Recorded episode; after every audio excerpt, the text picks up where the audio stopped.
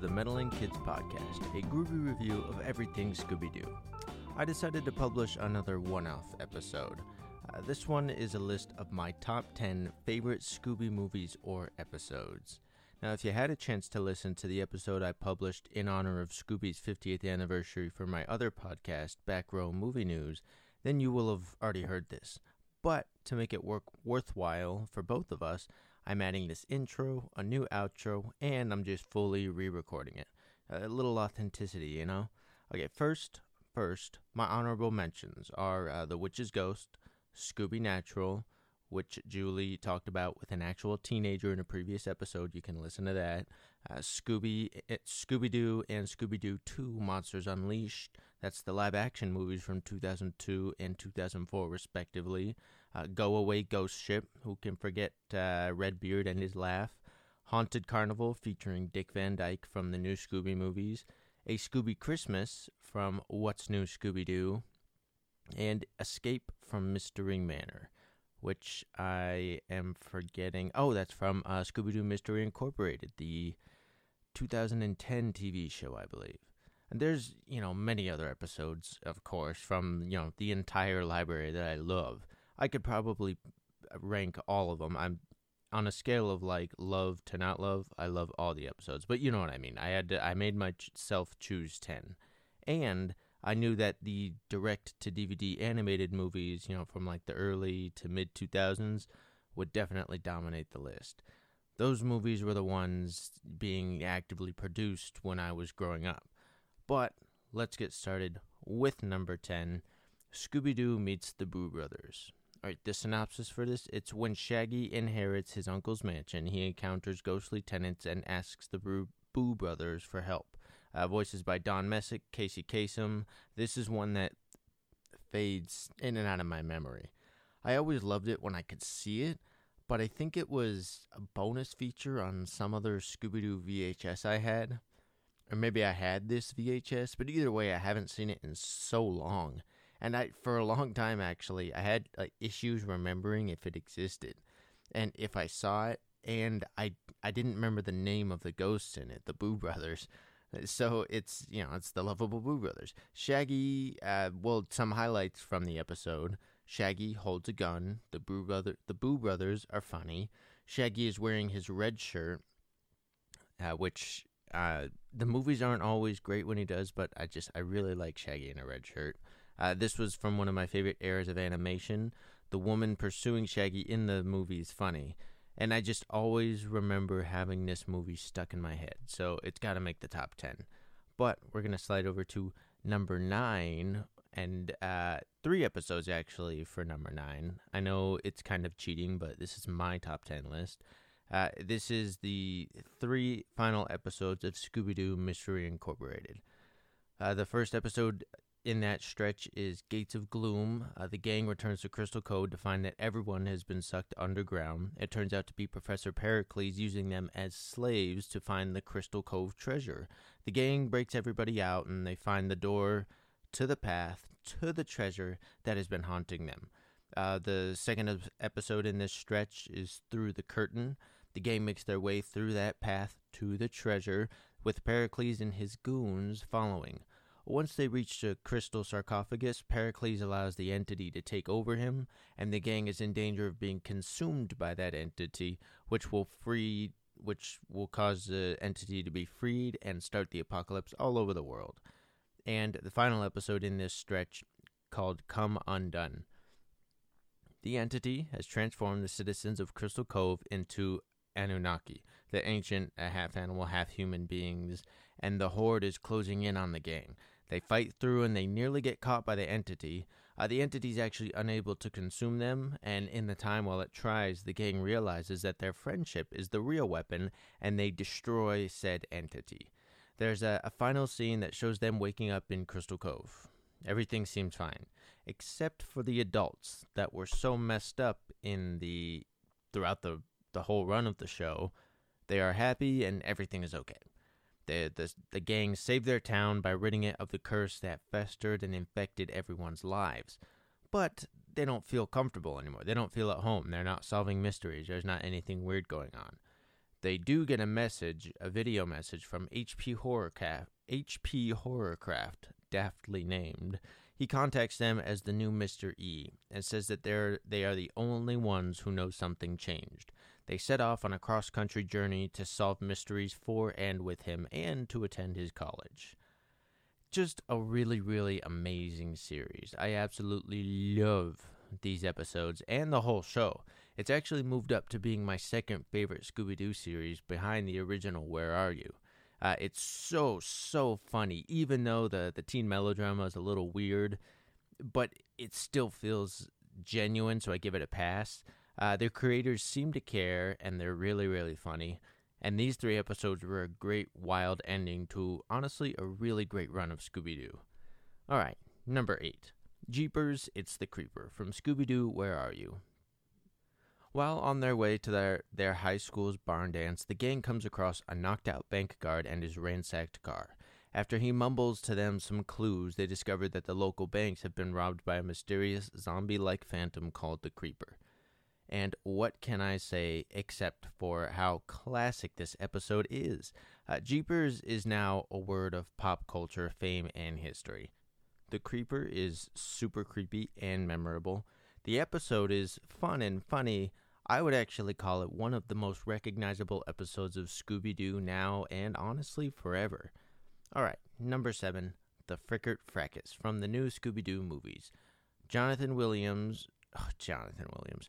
Jonathan Winters invites the gang to stay with them on a chicken farm where Maud Frickert needs help finding a secret formula, unless a mysterious scarecrow gets to it first. Easy analysis and explanation here. This is just maybe the funniest episode of Scooby Doo ever. I never listened, and I still haven't got a, gotten around to it to any Jonathan Williams mater- Jonathan Winters, man, Jonathan Williams, to any Jonathan Winters material before this episode but man, did they get me good with the banter and the gags. I love this episode. I was really glad when uh, I got to hear it on this podcast. You can see, you can check that episode out too. All right, and number six, we're talking about A Night of Fright is No Delight from Scooby Doo. Where are you? Scooby Doo is named named Scooby Doo is named in the will of Colonel Beauregard Sanders, an eccentric millionaire whose life he saved several years earlier. The only way to claim the inheritance is for Scooby and the other four heirs to stay the night in the Colonel's mansion, which they quickly learn is haunted by two phantom shadows. I really like the aesthetic of this one. The island and the mansion are really, really cool, especially being the house used for the images of the opening credits in the second season of Scooby Doo Where Are You, I believe. I, I know they did a switch up on the theme and the credits. I think it was for the second season. And then, you know, the third season was something completely different. The ghost design is actually also really cool. Uh, really groovy, sort teal sort of color. Uh, Creeps and Crawls are outstanding names to use. What an idea for the script. An episode, it's going to be an episode that I always remember. Also, surprisingly, I think just in general, one of the more memorable episodes for everyone. Uh, it inspired Scooby Natural, an episode of the hit TV show, one of my favorite shows, Supernatural. Uh, once again, Julie talked about it on a previous episode with an actual teenager. Uh, basically, the three protagonists are trapped in an episode of Scooby Doo. Uh, they animated the entire thing, and they were trapped in the episode that Dean, one of the protagonists, loves most A Night of Fright is No Delight. The events of this crossover differ hilariously from the ed- original episode, but it was a real treat to see because A Night of Fright is No Delight is one of my favorite episodes. All right, number five Aloha, Scooby Doo. The Hawaiians aren't happy when Mystery Inc. arrive along with hordes of surfers for a big wave festival. When tiny demons attack the water sportsmen, it looks like the ancient prophecies have come true. This is one that my family and I love. Uh, it just captures that great tropical vibe. Uh, it's a fun mystery. They've got good music. It all really comes together. We also have an inside joke around here with the name Wiki Tiki. Uh, it was with one of our, our previous cats. So it's, it's a really, really memorable one for me. And I think just a really high quality Scooby Doo adventure. Number four, talking about Scooby Doo and the Monster of Mexico. While visiting a friend in Mexico, Scooby and the gang investigate a monster that is terrorizing the town. A very simple synopsis for a pretty simple movie. This might be one of the lower quality direct to DVD films, but darn it, I love it. Fred is top tier dum dum. Velma and Daphne are on mystery solving point. Shaggy and Scooby enjoy some lovely cuisine. Shaggy slams a door in Fred's face. Shaggy says Akaba Choo Choo at one point, and the music is really fun and good, and just the movie in general is so, so campy. It also has a nice vibe. It's probably not quite authentic or accurate in terms of Mexican culture on the whole, but it's it's still a, a good fun Scooby movie, I think. All right, and number three, talking Scooby Doo and the Loch Ness Monster. Uh, Mystery Inc.'s visit to the Highlands was supposed to be a holiday. Instead, the gang are drawn into the greatest Scottish mystery of all and need to find out what lurks in Loch Ness. This was actually the toughest call on the list. We're really it's getting really heated now at the top of the list here. I have it at number three for now, but it could very well be number one. The animation, the setting, the comedic moments. We've got actual scary monster chases, some very thick accents, kilts, Del in his van. The list goes on. This movie is near Scooby Doo perfection, which leads us to number two, actually Scooby Doo on Zombie Island. Scooby Doo and the gang reunite in search of mysteries and adventure when they chance upon a remote island inhabited by an undead pirate and his zombie crew. Great movie. It will be, maybe, the most memorable Scooby Doo movie ever. Uh, to hear more about this, uh, that's right, I'm going to pull some entrapment on you guys. I think that's the right word for the situation. Whatever. Uh, to hear more about this one, you can jump over to Back Row Movie News for that 50th anniversary episode of Scooby Doo, where I review Return to Zombie Island. I start the episode talking about this. So go check that out to hear more about Zombie Island. But I don't know if you need to. We all know Zombie Island is one of the best Scooby Doo movies ever. All right, and number one, Scooby Doo and the Cyber Chase. Scooby Doo and the gang get trapped in cyberspace when a friend's virtual computer game, sorry, I just hit the desk, is hit by a phantom virus in their most electrifying adventure ever. So, this here is my controversial number one. Now, who says it's controversial, you ask? I do. Loch Ness Monster and this should honestly probably just switch. It would make it much simpler in my mind. But there's just something about this one that I, I can't escape. And it's not as tight in terms of really anything. I mean, compare the animation to the three movies before it, and it is. Well, they spent less money on it. Uh, the villain is way sillier. The comedy isn't quite as on point. Grammar. The adventure and the story are fun enough uh, the mystery is actually quite easy to solve, but still, I mean, there's, some great stuff. We see a purple T Rex. Uh, we get great chase montage music. That's probably one of the things that keeps me coming back to it. And we see the gang meet and work with past, ver- past versions of themselves. Honestly, it's just such a fun movie with so many parts that should be great, or they are, and it all kind of combines to enchant me. All right, guys, that that's gonna be it for this one. I just want to produce, wanted to produce one more, you know, just one-off episode while I, I kind of get into the flow of things. And I've been working on a couple of episodes for, you know, back row movie news.